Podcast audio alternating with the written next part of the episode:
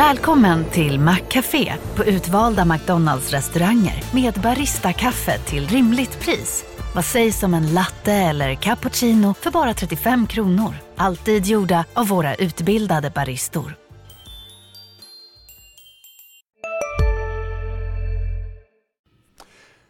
All right, det är fredag den 13, det är 20 Knut och den amerikanska rapportsäsongen river igång på allvar i eftermiddag. Och på det har vi fått inflationsdata från Sverige och en rad vinstvarningar den 13 januari. Dagens datum som sagt, du tittar på Börsmorgon. Vi ska förstås snacka om den urstarka marknaden som fortsatte upp på Wall Street igår, något dämpat på slutet och eh, där rapportsäsongen alltså börjar. Flera vinstvarningar som sagt och flera heta case som vi ska snacka om här i studion. Och så blir det svensk inflation med Kristina Nyman om en liten, liten stund. Här i, gästerna, här i studion har vi gästerna och småbolagsfantasterna får vi säga, Viktor Henriksson Carnegie respektive Fredrik Skoglund, egen verksamhet, FE Fonder, ursäkta. Tack. 13, fredag den 13, blir det en otursdag på börsen idag? Hoppas inte det, men börsen har varit väldigt stark nu ett tag så vi får väl se. Mm, tankar kring den starka börsen och kring fredag den 13? Ja, kring fredag den 13. Nej, jag tror inte det blir en otursdag på börsen. Jag tror det blir en ganska eh, mild avslutning på veckan. Varför har det gått så bra då? Varför har vi det här fantastiska, den här fantastiska starten på året? Din korta resumé på Nej, men eh, jag tror att det är tre anledningar. Eh, jag tror att eh, för det första så har eh, energipriserna i Europa kommit ner lite, inte blivit så himla dåliga eh, som vi befarade. Sen så har vi generellt sett eh, inflationen är på väg ner. Eh, och sen så var det en väldigt eh, tuff eh, börs under förra året som vi nu liksom kan andas ut ifrån lite. Så att det tror jag ligger bakom den här uppgången. Plus en fjärde grej att många aktier var hårt blankade och eh, då blir det liksom en, en, en studs uppåt bara av det också. Mm. Intressant. Vi ska snacka mycket inflation om en liten, liten stund, men jag vill nämna eh, rätt mycket bolagsnyheter. En är att Catena Media ska börja med återköp av aktier. Man var ute häromdagen och snackade om att det kanske var en affär på gång, man, lite otydligt. Mycket signalerande från Catena Media, någon reflektion kring det? Ja, vad ska man säga? De, det verkar vara en styrelse som verkligen har, har, bestämt sig för att göra allt för att få upp eh, aktiekursen och det är ju bra. Eh, å andra sidan kan man säga att eh, det kanske ibland inte riktigt ska behövas alla de här åtgärderna för att få upp en aktiekurs om det är ett riktigt, riktigt bra bolag i grund och botten. Så att, eh, lite, Show don't tell brukar vi lära oss på kring det där, Men det är naturligtvis bra att ha en aktiv styrelse i ett bolag. Så är det ju. Vill du, vill du flika in något? Nej, och det är säkerligen eh, aktivitet runt bolaget då, eh, och, och, men kanske inte har kommit hela vägen fram till ett bud. Så då gör man det här istället då kanske. Hela vägen fram kom inte heller Kindred som tvingades vinstvarna igår kväll. Omsättningen ökar visserligen i Q4 men resultatet motsvarar inte förväntningarna. Det här förklarar man eh, till stor del med fotbolls-VM i Qatar. Vem, vem av er är bäst på sport? Ja, det är viktigt. Nej, jag vet inte. Eh, men det är förvånande, absolut. För att eh, fotbolls-VM kändes ju som en, en, en, stor framgång för spelbolagen. Många oväntade resultat och det är det som, som spelbolagen eh, trivs med. Många oavgjorda och vi som spelar på, på, fotboll tippar sällan oavgjort. Vi tippas, tippar ofta att mitt favoritlag ska vinna. Så blir det oavgjort så brukar det generellt sett vara bra för spelbolagen. Uh, och blir det en, blir en sensation, resultatet ser också ofta bra. För de allra, allra flesta tippar att favoriten ska vinna. Uh, och, och så därför så kändes det som att fotbolls-VM var bra ur spelbolagens perspektiv. Så det här var oväntat, absolut. En, en ABG skrev i morse att aktien skulle ner 10-15 procent. Så ganska stor skräll om det blir så. Ja men så kan det vara. Och man skulle väl kunna då man hade inte trott det, men det kan ju vara så att eh, även konsumenten håller i sin spelplånbok lite grann extra nu då när det har varit tuffa tider. Och det kanske är det som ligger bakom att det har varit lite lägre volymer. Om det är så, har vi en pusselbit till vårt inflationspussel som vi ska lägga strax. Men jag vill nämna Tobii också. kom en omvänd varning igår kväll. Man eh, förväntar sig att rapportera positivt rörelseresultat i Q4 vilket är högre än bolagets prognos och marknadens förväntningar. Reflektion? Ja, men det är positivt att de når positivt resultat. Då. Och det här har ju varit, det är ju då spelverksamheten och också teknikutveckling, alltså den, inte den handikappanpassade produkten som är uppdelad i Tobii Dynavox. Utan, eh, och här har vi ju väntat på att eh, eh AR och, och eh, liksom, eh, ska ta fart liksom med, med, med goggles och sådär. Och nu har vi ju, Sony har ju lanserat och nu när bristen på avancerade halvledare verkar vara helt över, framförallt för det, det, i mm. databranschen, det finns hur mycket som helst. Då kommer antagligen konsolerna för PS5 och nya Xbox-versionen faktiskt flöda ut i marknaden. Och det kanske kan vara lite bra timing för Tobii då att eh, vara med på den här resan. Så att, eh, ja, men det känns väl lite positivt faktiskt. Trevligt. Eh, vi lägger en dålig nyhet i, i lagret av Eh, uppdateringar och det är att Kalifornien verkar stämma Novo Nordisk, amerikanska Eli Lilly och franska Sanofi för att ha drivit upp insulinpriser genom citattecken olagliga, orättvisa och vilseledande affärsmetoder. Det här pressmeddelades igår ifrån delstatens chefsåklagare. Jag vet inte om ni vill eh, plocka upp Novo Nordisk, annars så kan du väl snacka lite Electrolux när vi ändå har en så kunnig Lux-panel här i studion. Ja, nej, men Electrolux kom ju med en, eh, en rejäl vinstvarning häromdagen. Det vet jag om ni har diskuterat. Men, men det är ju också ett tecken på att, det var framförallt Nordamerika, att konsumenten håller i plånboken rejält. Eh, det var ju väldigt liksom, lageruppbyggning mm. hos retailers. Och, eh, så att 2021 eh, var väl bästa året någonsin för Elux. Och 2022 kommer att vara sämsta sedan 1981 vad jag förstår. Så att det är, det är omvandla världen eh, 2021 mot 2022. Förhoppningsvis även att 2023 blir ett, ett, ett, annat börsår än det vi hade 2022. Jag tror lite att, att det kommer bli annorlunda i alla fall kring eh, räntor och, och, och inflation under året. Hoppas det. Mot det kan man ju säga att eh, det Electrolux pratar om det var kanske lite grann det som redan har hänt. Och, och, och aktiekursen har inte heller utvecklats särskilt positivt för Electrolux så att aktien värderas ganska lågt. Ehm, plus att nu rå, råvarupriser och sånt kommer ner nu vilket brukar vara bra för Electrolux. Så att, allting är inte nattsvart för, för det bolaget om man tittar på aktiekursen. Det tror inte jag. Nej, och konsumenten, det är det som Victor, konsumenten har ju redan hållit i plånboken. Mm. Och om vi nu kanske får en liten lättning, i alla fall inte fortsatt förvärring på räntesidan, så, så kanske man, om man har jobbet kvar, kommer tillbaka lite grann. Så att, eh, jag håller med, det, det är ju lite en, en historisk event. Mm. Historiskt kanske också, eh, man, kan, man kan säga att inflationsdatan, vi fick svensk inflationsdata idag efter gårdagens amerikanska siffra. Kom ihåg att gårdagen var ju helt inline med förväntningarna. Idag var det lite värre inflation i Sverige än vad man kanske hade trott. Första huvudsiffran på 12 drygt och den eh, räntejusterade på 10,2. Även X-energi låg högre än väntat 8,4 om jag inte missminner mig mot förväntade 8,3. Vi pratade om det med Kristina Nyman tidigare i morse och det klippet lät så här framförallt exklusiv energi som vi fokuserar på. Eh, och även om det inte är en jättestor avvikelse så fortsätter det ändå vara en avvikelse uppåt, vilket ju har varit en, eh, en eh, lång historia förra året. Så att spontant lite oroande. Eh, med reservationen då att detaljerna inte är genomgångna ännu, vad kan man tänka sig? Det här är väl en viktig siffra för Riksbanken som ska fatta beslut ganska snart. Kan man tänka sig att det här blir eh, en påverkande eh, dataskörd? Ja, men allt som har med inflation påverkar ju åt ena eller andra hållet. Sen tror jag inte det här kanske siffran, nu har jag som sagt inte hunnit titta alls hur det ser ut. Men den tillsammans, man kommer ju få ytterligare en siffra som är den viktiga januarisiffran när man också får de här vägningseffekterna som kan påverka. Tillsammans med statistik, inte minst från Konjunkturinstitutet på företagens prisplaner. Allt det där sammantaget eh, är ju det som eh, sätter upp. Så att det här är ju åtminstone pekar ju åt det högre hållet för Riksbanken. Och vi räknar med att de ska höja med 50 punkter. De själva ligger väl på ungefär 25.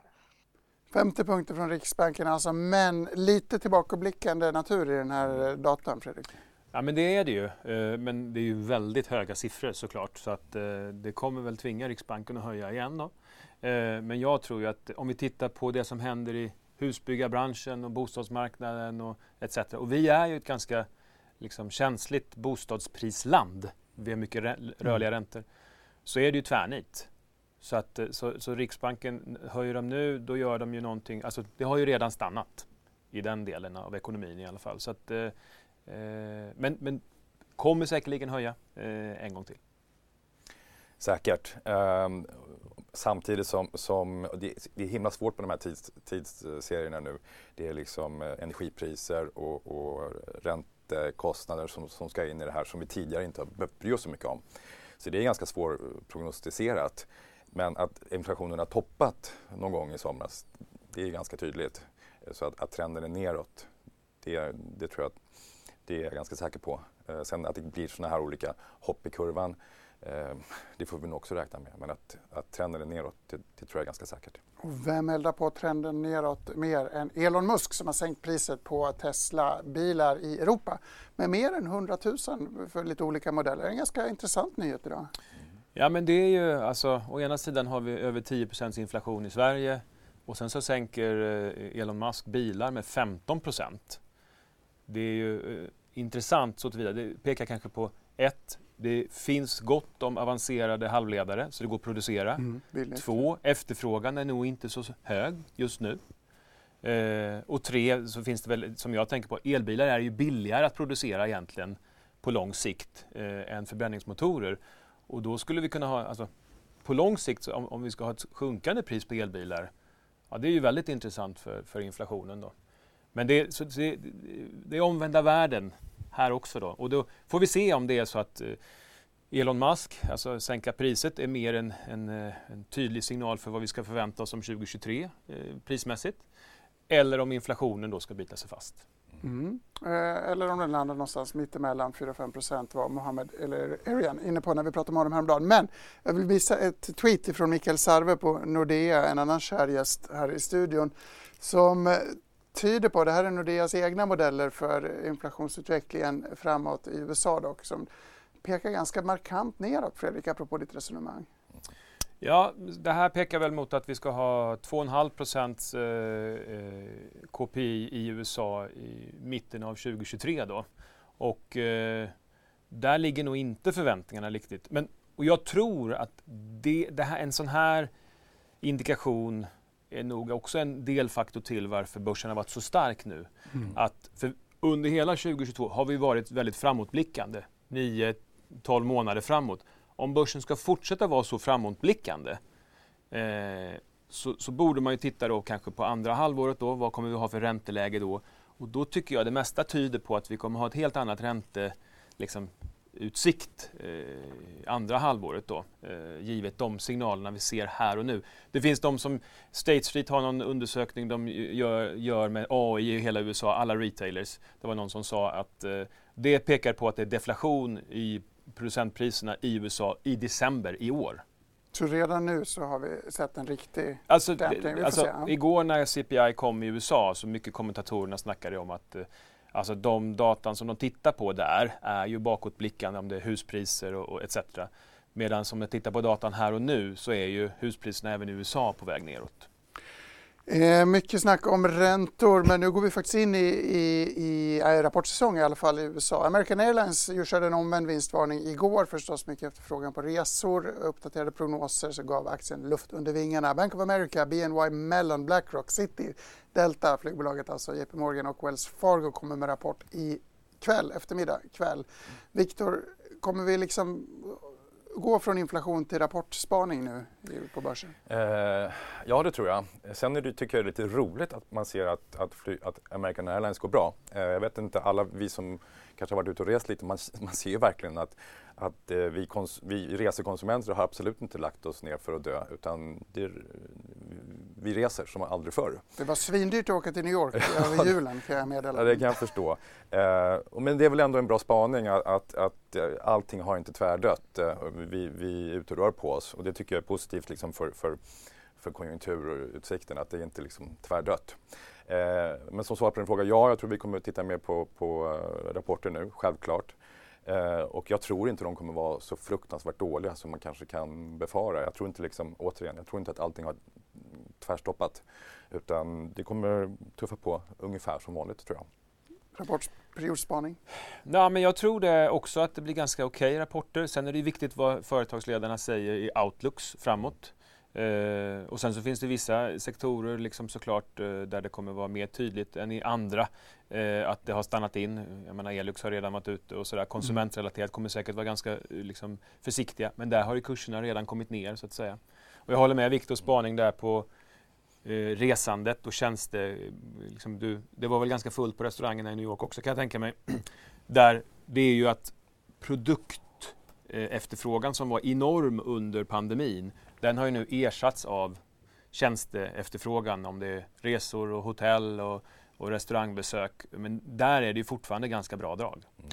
Möjligen skulle man kunna invända att det, då, då kommer tjänsteinflationen att eh, vara mer hårdnackad. Men nu lämnar vi inflationssnacket. Jag vill prata om 20 och Knut. Eh, har ni slängt ut granen, gossar?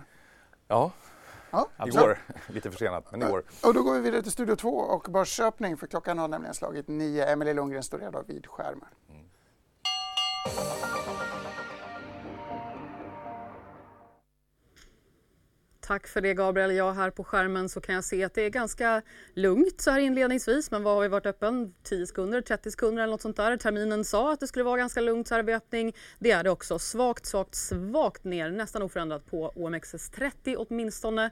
Sen har vi Sinch i toppen som stiger sådär 2% just i storbolagsindex. Efter det Autoliv, Boliden, Kinnevik och så byter det snabbt plats och SCA kom in där. Men det här är ganska, även om de här staplarna kan se ganska höga ut så är det bara sådär en halv procentenhet ungefär. Men Sinch alltså sticker iväg på uppsidan med 2% SBB, Telia, Ericsson i botten på, med nedgångar på sådär 1,5% istället. Vi pratade om Kindred. Det har inte kommit ett avslut ännu. Jag såg att ABG sa att de tror att den här vinstvarningen för fjärde kvartalet skulle pressa aktien 10 15% vid öppning. Ja, det ser ut att bli så mycket som 17% men ännu inget avslut så vi får återkomma dit. Tänkte också kanske då att sektorskollegor kan tänka sig dra med, typ som Betsson och Kambi. Ja, det blir minus, inte lika mycket minus som det är, kan bli för Kindred när nu det där avslutet kommer. Men Betsson ser alltså ut, eller är ner i 3,5% Kambi 4% medan Catena Media istället då, som också kanske kanske skulle kunna tänka sig pressas på eh, Kindreds vinstvarning har ju kommit då med sitt aktieåterköp som vi pratade om, ska återköpa för 100 miljoner åtminstone. Vilket då innebär att det finns en eh, eh, ganska stark uppsida där jämfört med sektorskollegorna. Ska säga. Nu ser jag att det ser lite stökigt ut på skärmen men jag får fortsätta här med att nämna bland annat Atlas Copco som alltså kommer få en, eh, eller har fått en sänkt eh, rekommendation från Nordea, lite sådär med temaverkstad, vad är dyrt just nu? Medan då SKF istället får en höjd riktkurs av eh, Pareto. Eh, ganska små rörelser i de aktierna ska sägas så att det, det verkar vara lite sådär lugnt där, inte riktigt det man tar fasta på just nu. Samtidigt då också Tobii som kom med en omvänd vinstvarning. Man vänder till, till vinst i det här kvartalet för att fjärde kvartalet förra året, eller 2021, då var det istället förlust och man stiger så mycket som 17% inget avslut där ännu så att det verkar bli där omkring. SAS har kommit med besked om att man har slutit nya avtal med eh, sina leasinggivare, alltså flygplansuthyrare. Man kommer spara en miljon kronor per år. Eh, det är ju jättemycket pengar men SAS vill ju spara 7,5 miljard så att man har inte kommit hela vägen. Men aktien ser ut att stiga sådär en 4% i alla fall. Sen har vi också Embracer som ju backade väldigt kraftigt igår och den är oförändrad idag så det verkar liksom ha lagt sig på eh, den här Ubisoft-varningen för gamingsektorn som kom. Men annars alltså svagt ner på Stockholmsbörsen, Sinns i toppen och Telia i botten än så länge. Mm, mycket spännande. Ganska stark start på året Fredrik. Två veckor in i året, vi är upp 9 Ja. Eh, är det 52 veckor på ett år? Man kan göra matten. Ja, ganska mycket. Det kanske osannolikt att det ska fortsätta i den här takten hela året faktiskt. Eh, men det man kan säga angående spelbolagen, men även Ubisoft och Embracer här. Om det är så att konsumenten faktiskt har hållit i kronorna eh, under, liksom, att det är det som påverkat eh, Kindred och, och, även Ubisoft och de här, så, så, är det tydligt att konsumenten har börjat spara på produktinköpen. Mm. Vi köptes nog ganska många dataspel under pandemin, får man ju säga. Mm. Så att, att det, är nog, det, är, det är nog ganska naturligt. Mm. Sen så tror inte jag att på sikt att det, det, kommer fortsätta så här. Jag tror ändå om, om arbetsmarknaden håller i, som den verkar fortfarande göra, så tror jag konsumenten under, under 2023 eh, förhoppningsvis fortsätter att konsumera. Mm. Allt, Precis, jag tror att som Fredrik är inne på, det kan också vara liksom en, en, en fortsättning på de här omvända covid-effekterna. Att vi spelade väldigt mycket dataspel och på bettingsajter under covid och vi reste väldigt lite. Så att, eh, jag tror att det kan vara kanske en fortsättning på det också. Intressant med SAS. Undrar om American Airlines eh, eldar på SAS-aktien uppgång. Men, eh, men det ni har varit inne på hittills det är ju väldigt mycket att allt, allt som har gått dåligt vänder nu. Sinch är väl ett trevligt exempel på det. Gick mm. jättedåligt 22, kommer igen starkt just nu. Ja, precis. Jo, men det har vi sett. Eh, Sinch och andra mm, aktier som har gått dåligt, till och med varit blankade. Naturligtvis, där ser vi en, en stark vändning. Fastighetssektorn som gick dåligt 2022 har ju också tydligt eh, vänt upp. Eh, så att eh, det är väl egentligen bara i små och pyttesmå bolag som inte ser den vändningen. Eh, under 20... Tråkigt när man har två sådana småbolagslovers ja, här, men fortsätt. Nej, men under 2022 så var det naturligt att man, liksom, man skydde allting som hade med risk att göra. Det var ett, ett, ett sällan skådat liksom, um, kompott av, av, dåliga nyheter. Det var krig, det var inflation, det var energipriser. Uh, så, så då, då, är det naturligt att börsen går ner och att man, och, och att man flyr risk. Och små bolag och pyttesmå bolag är eh, mer riskfyllda än, än, än, de stora. Nu har vi kommit tillbaka till många av de här eh, så att säga, eh, sakerna som gick dåligt under 2022, mm. men inte de små och pyttesmå bolagen. Har vi någon förklaring till det eller går vi och väntar på att det ska lossna lite grann? Vill du, vill du krocka på här? Ja, men jag tror det är viktigt att man trycker på att eh, tittar man tillbaka sen de sista, jag gjorde den genomgången häromdagen, sista 24 åren så är aktiefonder upp, 17 av de åren är positiv avkastning. Eh, jämfört med eh, blandfonder och räntefonder, jag tror aktiefonder hade då nästan 700% avkastning eh, och räntefonder var kanske 60% och blandfonder var väl ja, 170 eller något sånt där. Att under sådana här perioder att det är viktigt att fortsätta spara. Eh, och, och tar man det ännu lite längre och tittar på då vilka fonder, aktiefonder, ja men då är ju småbolagsfonder har under den åren, de här åren skapat eh, 1500 procents avkastning mot Sverigefonder på ungefär eh, 1000 procent. Vi ska, vi ska illustrera det resonemanget med några staplar, men först vill jag titta på den här bilden där vi ser, är det Carnegies microcap-index? Ja, precis. Där är de senaste 12 månaderna. Eh, den översta är då liksom breda börsen eh, som då domineras av stora bolag. Eh, mittengrafen är småbolagsindex och den eh, bottengrafen är microcap-index. Eh, så att det visar då att, att de stora bolagen leder uppgången och så brukar det vara. Eh, historiskt sett så, så, brukar det alltid se ut så att när man känner sig mer trygg och när börsen vänder upp, ja, då går man till de stora bolagen. Eh, och sedan så söker man sig historiskt sett neråt i börslistorna och tittar på dem lite mindre. I, i en lite mognare del av Ja, när man känner sig lite mer trygg med börsuppgången då vågar man titta på de små bolagen. Så och det, det kanske börjar närma sig det läget nu. Vi kan fortsätta även på konsumenten. Alltså... Hej, Ulf Kristersson här. På många sätt är det en mörk tid vi lever i. Men nu tar vi ett stort steg för att göra Sverige till en tryggare och säkrare plats. Sverige är nu medlem i Nato. En för alla, alla för en. Har du också valt att bli egen? Då är det viktigt att skaffa en bra företagsförsäkring. Hos oss är alla småföretag stora och inga frågor för små. Swedeas företagsförsäkring är anpassad för mindre företag och täcker även sånt som din hemförsäkring inte täcker. Gå in på swedea.se företag och jämför själv. Så om de stora bolagen kanske är mer dominerade av liksom, eh, institutioner och, och, passiva flöden mm. medan de, de, de, mindre bolagen, där är mer privatpersoner. Så privatpersoner under eh, Q4 har väl hållit i kulorna överallt. Man har inte investerat. Sen om de känner sig lite trygga under 2023 så tror jag att även de kommer komma tillbaka till aktiemarknaden. Och då, då kanske man hittar, eh, tittar lite längre ner i aktielistorna, helt klart. Mm. Här är de staplarna du snackade om tidigare, eh, Fredrik. Ja. Nej, men det är, det, det är bara viktigt att påminna sig när man blir orolig att konjunkturen, vi ska ha en lågkonjunktur framför oss. Tittar man historiskt sedan 99 då, så har svenska småbolagsfonder 12 procents årlig avkastning per år och med ränta på ränta-effekt 1500 procents avkastning under de här åren. Du har räntefonder, blandfonder är knappt 4 procent eh, och så har du Sverigefonder. Alltså, jämfört med, det här är då från Fondbolagens förening, alla fonder som marknadsförs i Sverige, eh, så är det ju väldigt stor skillnad.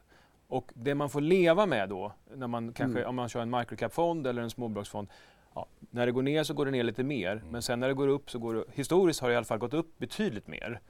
Eh, och det beror ju mycket på att eh, i de här bolagen så har du högre vinsttillväxt än i de stora bolagen. Det är inte så konstigt. Ett litet bolag kan växa snabbare än ett riktigt stort bolag. Och över tid så är det vinsttillväxt som skapar avkastning eh, för aktierna. Så att jag tror ju att eh, 2023, eh, om vi tittar in i, näst, i, andra halvåret, där inflationen säkerligen har kommit ner på en helt annan nivå då kommer intresset för den här typen av aktier vara på ett helt annat sätt. Och vi har ju sett, som Viktor var inne på, eh, fastighetsbolagen kommer tillbaka ganska mm. kraftigt. Eh, det är ju, svenska tioåringen var väl nere på 1,85 häromdagen.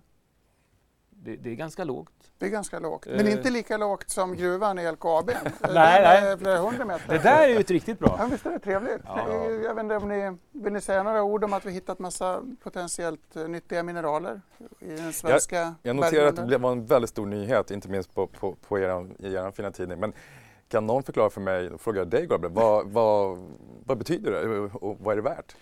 Eh, det är värt jättemycket. Det betyder att Sverige nu äntligen kan lägga, lägga Norge bakom sig i backspegeln. Nej, jag vet inte. Det är väl lite svårt att säga, men, men vi såg ju bilderna från presskonferensen igår. Optimismen är väldigt stor.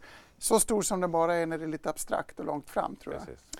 Ja, men det är ju fantastiskt om vi i Sverige har Europas största eh, fyndighet så vi slipper importera från Kina kring det här. Och vi ska bygga en hel batteridriven eh, ekonomi så är det väl jättebra. Vi får hoppas på det. Jag hoppas bara att fyndigheten inte ligger under dit de flyttade Kiruna så att de måste flytta stan igen. Men hörni, när vi ändå pratar gruva, jag vill nämna att Lundin Mining meddelade lite uppdateringar för sin helårsproduktion 2022 och nya prognoser för nästa år och perioden fram till 25. Eh, kontentan verkar vara att det mesta, eh, man har tagit upp mindre mineraler än vad man har angett tidigare i, i de, när det gäller de flesta råvaror med undantag för nickel som ligger i övre delen av spannet. Från nickel och gruvor tänkte att vi ska ge oss in i verkstaden. Du har ett resonemang som bygger på Volvo, Concentric och Bulten. Ja precis, Nej, men det var på samma tema som vi nyss var inne på, att de stora bolagen har klarat sig bättre nu sista året än de små. Och då gissar jag att Volvo är vitt som har gått exakt, minst dåligt här. Exakt, Volvo som för övrigt är ett fantastiskt fint bolag. Jag vill absolut inte eh, klaga, klanka på det. Det är ett jättefint och välskött bolag som också ser billigt ut. Särskilt om man ska bygga en stor gruva, då behöver man väl en massa lastvagnar för att hantera det där. Exakt, men det är mest för att åskådliggöra då att, att de nedre två kurvorna där, Bultens och Concentrics kursutveckling har då varit väsentligt sämre de sista 12 månaderna. Och då, det är då två bolag som är väldigt starkt kopplade till, till samma drivkrafter som, som Volvo. Eh, underleverantörer till, till mm. samma industri. Och eh, för övrigt då två jättefina och välskötta kvalitetsbolag men som är väsentligt mindre. Är de konjunkturkänsligare då? Nu är väl Volvo ganska cykliskt i sig. Hur, underleverantörer brukar väl vara lite, lite... Kanske lite mer utsatta men ganska jämförbart skulle jag vilja säga. Eh, jag har ett litet resonemang där. Ja. Om man tittar på bygg och fastigheter, udda, då är ju lastvagnar, det är ju kontorsmarknaden. Medan bilar, det är husmarknaden. Husmarknaden är jättestor, bilmarknaden är jättestor. Lastbilar kan, det är en mycket mindre marknad. Så jag tror att det kan vara en mycket längre tillväxt i den. Och som du nämnde, dels har vi då e-handel som driver på. Sen har vi tyvärr, om vi ska rusta upp alla eh, militära funktioner. Det kommer att vara jättemycket lastbilar. Så jag tror att den här nischen är mindre konjunkturkänslig än bilar till exempel. Det är mindre konsumentdrivet. Det var en spaning. Det var en bra spaning. Då, då, landar vi i att de här bolagen inte bara är billiga, de är förhoppningsvis inte så konjunkturkänsliga som man skulle kunna befara. Kanske. Kanske. Ja. Trevligt tycker jag. Ja, men, och jag håller med. Den här, det händer ju väldigt mycket inom lastvagnar, elektrifieringen framförallt det, eh, och det påverkar Concentric framförallt ganska mm. mycket, där du eh, går från eh, förbränningsmotorer även till mer el, elkomponenter. Och då, eh, liksom, då är ju Concentrics produkter som de säljer in till dem eh, mycket dyrare. Då. Så att där kommer du ha ganska hög tillväxt och kanske till och med även lite bättre marginal för den under den resan framåt här. Mm. Vi, vi, ska inte ägna hela morgonen åt, åt, att förklara de här bolagens verksamhet men Bulten då som gör fästelement till fordonsindustrin i elfordon så eh, krävs det faktiskt lite fler fästelement än till eh, gammaldags förbränningsmotorbilar. Så att eh, det är bra för både Concentric och Bulten att det blir elektriskt. Jag har inga invändningar. Jag, för min del får ni gärna lägga hela programmet på Concentric och Bulten. Jag tycker det är jättespännande. Jag visste inte att de var el lastbilsfrämjade på det här sättet. Så trevligt. Mm. Vi går vidare och ska titta på en graf som visar kreditspreadar i Europa, lite apropå risk och humör Fredrik. Det här verkar ju komma neråt vilket gör att vi är piggare och gladare helt enkelt. Ja men så är det ju och uh, det här är en historisk, nu ser liksom uh, pandemiutbrottet rakt upp till 700 uh, eh, baspunkter då, spread. och det här är ett brett europeiskt index. Och vi har varit uppe nästan på samma nivå här när det var som värst. Och varför tar jag upp den här? Jo, för den här, eh, den här var väldigt korrelerad i uppgången den här senaste gången med gaspriserna. Jag fattade inte riktigt varför, varför det skulle gå upp så mycket men det var ju väldigt mycket gasprisrelaterat. Och till slut trillade väl polletten ner för mig att det här var ju ett, en riskindikator på tysk ekonomi. Mm. Att Putin skulle verkligen få den att, att trilla över med höga gaspriser och elpriser. Men i takt med att elpriserna har kommit, eh, kommit ner så har den här kommit ner ganska... Det kommer inte bli massiva konkurser i Tyskland för att konjunkturen kommer rulla på. Och varför är det viktigt? Jo, för att om vi tar då fastighetsbolagen, eh, de har ju, speciellt de som har obligationer, de har ju drabbats av det här. Och sen har vi några bolag till då, som, som och jag vill belysa ett då till exempel, eh, Securitas, som har en ganska Liksom, om man tittar in i 2023, ja, vi reser mer, det blir mer event, eh, det kanske blir lite mindre tryck på lönerna i USA eventually. Eh, så, och, och billiga aktier. Det mesta ser ganska bra ut för Securitas, men aktien funkar inte. Varför då? Jo, för de har fortfarande efter det här förvärvet av Stanley en ganska hög liksom, eh, eh belåning. Eh, och de har några obligationer som behöver liksom omförhandlas. Nu har de jättebra finansiering i flera år framåt med bankerna. Men om den här går ner, det kommer vara en ytterligare pusselbit. Om de kan finansiera om sina lån på betydligt lägre spreadar, det kommer vara en väldigt positiv trigger. Och då, då har du, den där, det skulle man kunna översätta till några andra ja. mer belånade bolag också. Om det är fastighetssektorn eller, eller andra bolag som, som har lite... Sen, sen är det för tidigt att, att, säga att det är liksom en helt över på kreditmarknaden. Det är det absolut inte. Men, men skulle den där fortsätta ner, den kommer påverka hela obligationsmarknaden. Eh, och då, då, kommer den typen av bolag som har, speciellt i Securitas, det är uppenbart att de går inte upp för att man är orolig för balansräkningen.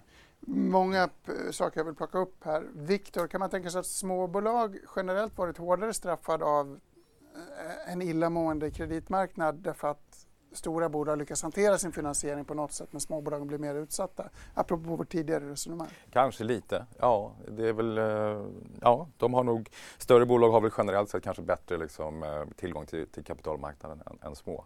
Om man generaliserar. Eh, men sen, jag håller verkligen med Fredrik, den där grafen är otroligt viktig. Det är, det är när kreditspreadar går rakt upp i taket, så det är då det blir väldigt obehagligt. Eh, för att det påverkar Eh, allt mer eller mindre. Eh, antingen direkt eller indirekt. Så att det är en jätteviktig graf. Jag är ju, eh, försöker hålla upp en image som pessimist och tycker att börsen har gått lite väl starkt in i året. Men det är mycket som inte har blivit så illa som vi befarade, apropå den här grafen. Ja, och man kan titta på obligationsmarknaden i USA. Där har ju varit hur mycket transaktioner som helst i början av året. Massivt eh, köp. Eh, så att eh, Eh, det, det ju, finns ju i alla fall gröna skott att obligationsmarknaden håller på att eh, förbättra sig. Så att, eh, och, och jag tror att en mild, mild vinter i Europa är ett viktigt, viktigt, viktigt faktor ja, här. Alltså den här kreditspreads, man, fatt, fatt, man fattar inte. Men, men, men, för mig var det väldigt tydligt att gaspriserna upp, den här gick upp. Mm. Och då var det en risk på Tyskland. Eh, och nu med elpriserna, eller gaspriserna är låga fortfarande och vi kanske kommer igenom den här vintern utan några större störningar i industrin i Tyskland. Så tror jag den här kommer komma ner faktiskt. Väldigt jag hoppas det i alla fall. Jag visste inte att de gick hand i hand. Det, oh, det var väldigt du, ska, du ska få ett diplom sen för dagens aha-upplevelse. Eh, gaspriser och kreditspreadar och riskaptit alltså hand i hand. Jag träffade faktiskt Jim Reed, eh, ekonom på Deutsche, som var i stan häromdagen.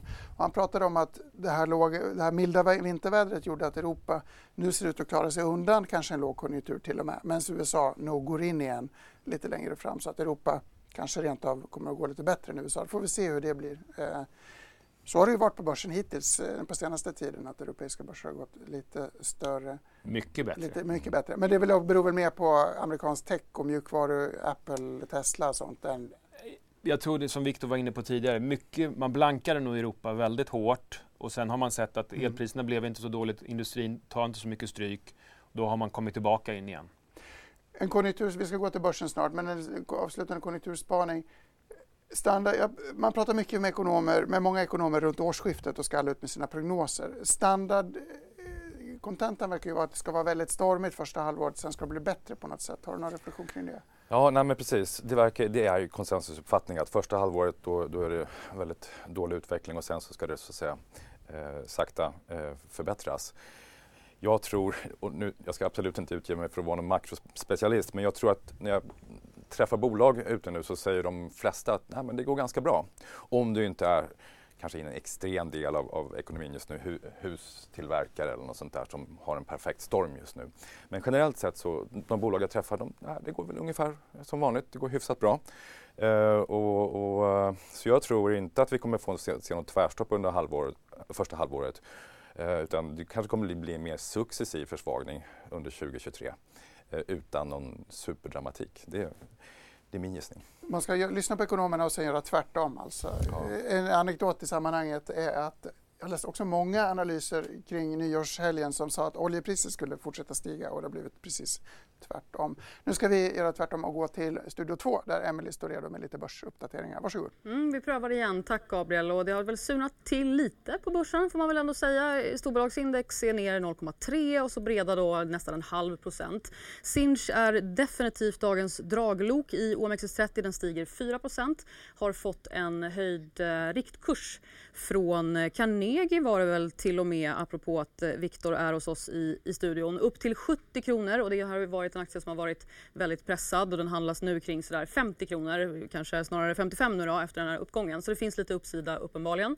Efter det då Kindreds istället då vinstvarning för fjärde kvartalet som vi har pratat om. Avslutet visar då att det landar på sådär minus 17 procent. Det har hållit sig nästan konstigt stadigt just där kring 17 procent. Så att om det är någon som har räknat fram just varför så får den gärna meddela mig efteråt. Betsson och Kambi dras med i fallet. De är ner 5 respektive 3 procent. Och sen då Catena Media som går mot strömmen även om de inte riktigt är likadana. Det är, inte, det är ett affiliatebolag, inte ett bettingbolag. Men de ska ju återköpa aktier så att det, eh, den stiger då 3 procent och blir bra mycket eh, starkare än börsen också. Det är mycket staplar här på skärmen så jag tänkte jag ska förklara lite vad de är. Det här är liksom första stapeln här är det som händer i idag, dagsrörelsen, det här är kurserna och den näst längst ut till höger här är alltså hur den gått sedan årsskiftet. Men det har ju varit ganska kort tid sedan årsskiftet. Vad är vi på? Nionde börsdagen eller något sånt där.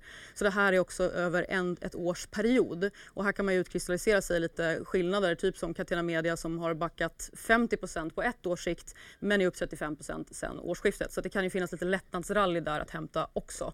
SAS, samma mönster därigenom för ett år sedan eller på ett års sikt ner 63 upp 10% nu då sedan årsskiftet men aktien handlas också till 50 öre. Stiger i alla fall idag på nyheten om att man kapar ytterligare kostnader med nya leasingavtal med flyguthyrare.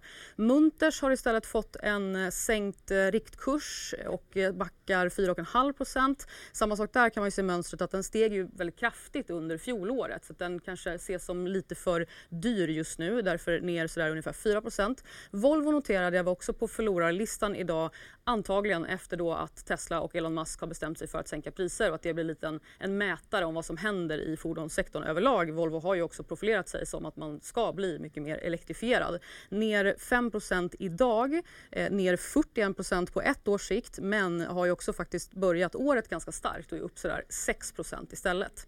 Sen tänker jag att om man kanske tänker sig inflationssiffran, kunde kronan stärkas eller försvagas? Inga jätterörelser, det brukar i och för sig inte vara på valutamarknaden heller. Men eh, både dollarn och euron försvagas lite mot kronan. Dollarn kostar nu 10,38 vilket känns nästan som så halleluja moment jämfört med hur det var i höstas. Och euron då kostar 11,27, det är ju fortfarande ganska ont. Medan den amerikanska långräntan har, här var också en intressant skillnad mellan just ett års sikt och sen årsskiftet. Den steg alltså nästan 100% på ett års sikt, eller har stigit nästan 100% på ett års sikt. Sen årsskiftet är den istället ner 10 och är nu på 3,45% Och med det sagt så är de amerikanska terminerna också väldigt försiktiga. Det var inte jättemycket rörelse där och så tycker jag det sett ut de flesta börsdagar senaste tiden, typ under hösten. Så det kan alltid sluta med kaos ändå.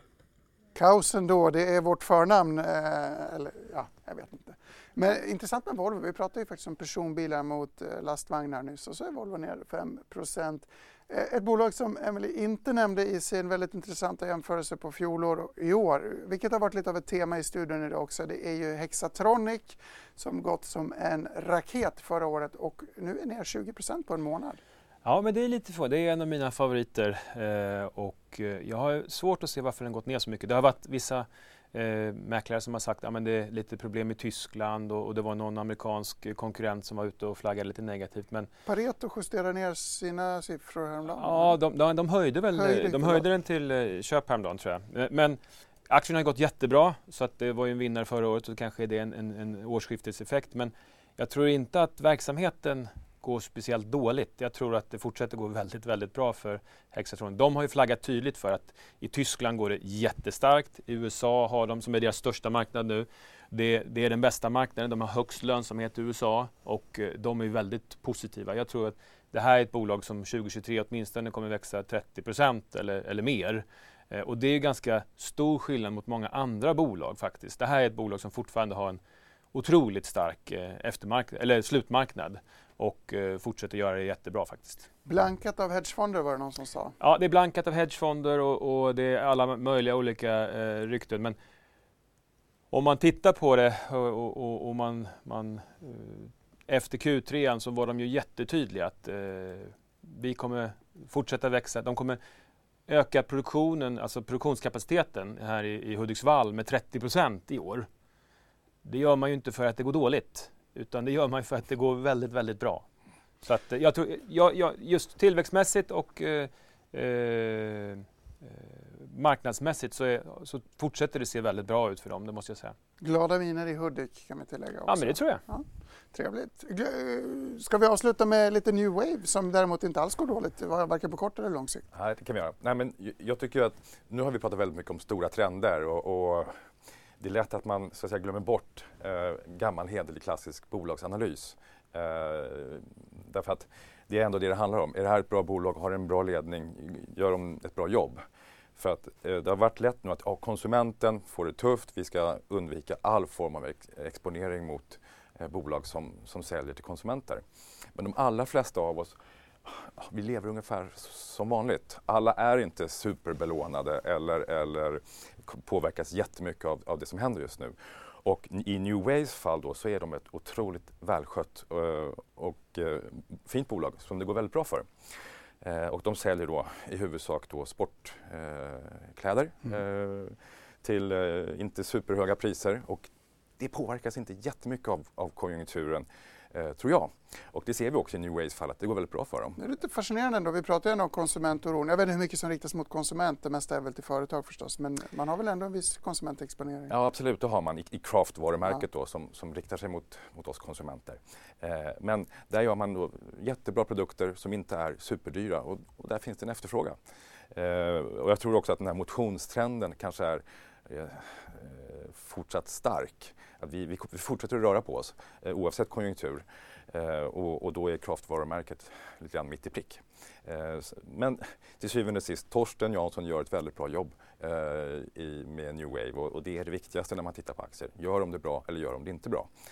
Och, Bolags-amen hörde jag härifrån. Ja, men det är väldigt amen faktiskt. Och det gäller ju även Hexatronic där eh, Henrik Larsson Lyon som är VD där har gjort ett fantastiskt jobb och fortsätter göra det. Och New Wave då är trots en, en väldigt fin kursutveckling fortfarande lågt värderat. Och det, det är liksom, i min bok är det det viktigaste. Det här är ett bra välskött bolag som fortfarande är, är lågt värderat. Ja, då kan man äga den här aktien tycker jag. Även fast det så att säga blåser lite surt där ute. Är det ett microcap-bolag? Det känns lite ja, för de, stort eh, ja. i, i, magen. Ja, du har faktiskt helt rätt. Aktien har gått så bra så att det är på väg att passera så att säga, definitionen av vad som är ett microcap. Jag Måste du sälja då eller får du ha? Nej, då får jag ha kvar den för att jag köpte det som ett microcap och sen har den gått så himla bra så att jag får fortsätta äga det. Och det, Trevligt. det kommer jag göra. Ja. Mm. Ja, nu återstår inte så mycket mer än att tacka för kaffet och önska trevlig helg. Eh, härifrån studion. Missa inte Börskoll klockan 14 förstås är vi tillbaka. Sedan på måndag igen i vanlig ordning och på di.se när som helst. Fredrik Skoglund, Viktor Henriksson och jag, Gabriel Mellqvist, tackar för oss och önskar en glad fredag. Vi hörs!